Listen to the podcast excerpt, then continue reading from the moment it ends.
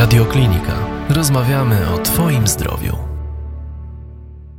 W sezonie takim tym teraz jesienno-zimowym, kiedy dzieci e, dostają idąc do lekarza różnego rodzaju preparaty, tak, często jest tam w składzie mnóstwo cukru, innych dziwnych składników. E, e, dzieci chorują na różne infekcje, tak, w przedszkolach.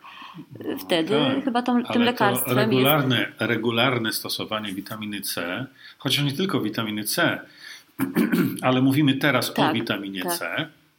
Regularne stosowanie e, witaminy C e, u dziecka na przykład, to na to nie trzeba robić badań klinicznych, bo my widzimy po dzieciach, ja to widzę od ostatnich 20 lat, że dziecko nie choruje.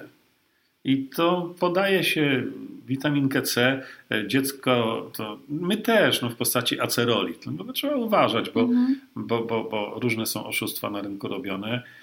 Troszeczkę aceroli, a, a, a, potem jest bardzo dużo kwasu askorbinowego i to już razem wszystko nazywa się acerola. Bo Mhm. acerola sama w sobie jest bardzo droga, ale, ale warto. Moja córeczka, jak miała na przykład tam 3-4 już latka, e, to na stole po prostu stała miseczka z acerolą, Mhm.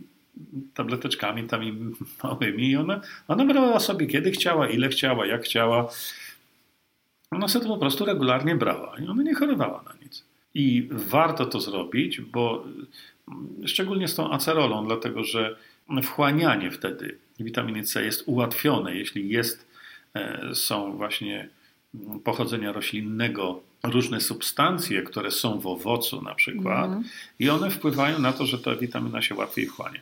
E, Pokazała się w tej chwili witamina e, C polska, robiona przez jedną z polskich firm, e, która e, jest bardzo zbliżona do witaminy C, takiej naturalnej. Nie jest to do końca naturalna, ale, ale bardzo zbliżona.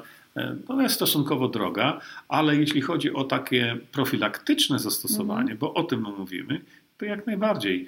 Co jest, że tak powiem, pod ręką w postaci e, witaminy C jest jak najbardziej uzasadnione, żeby, e, żeby to robić.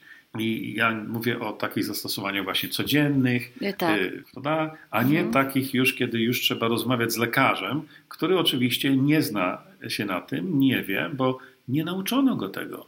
Bo w akademiach medycznych, czy na uniwersytetach medycznych, nie mówi się lekarzom, nie uczy się lekarzy, niczego im się nie tłumaczy na temat witaminy C, szczególnie kiedy trzeba ją podać w większej ilości. I stąd wynika ogromne niezrozumienie, jak również obawa lekarzy przed zastosowaniem witaminy C w większych ilościach, a już cokolwiek powiedzieć o zastosowaniu w podawaniu dożylnym, to już jest zero wiadomości, zero. Nie ma nic. A to ratuje e, wielokrotnie e, człowieka przed śmiercią, a my tego nie używamy.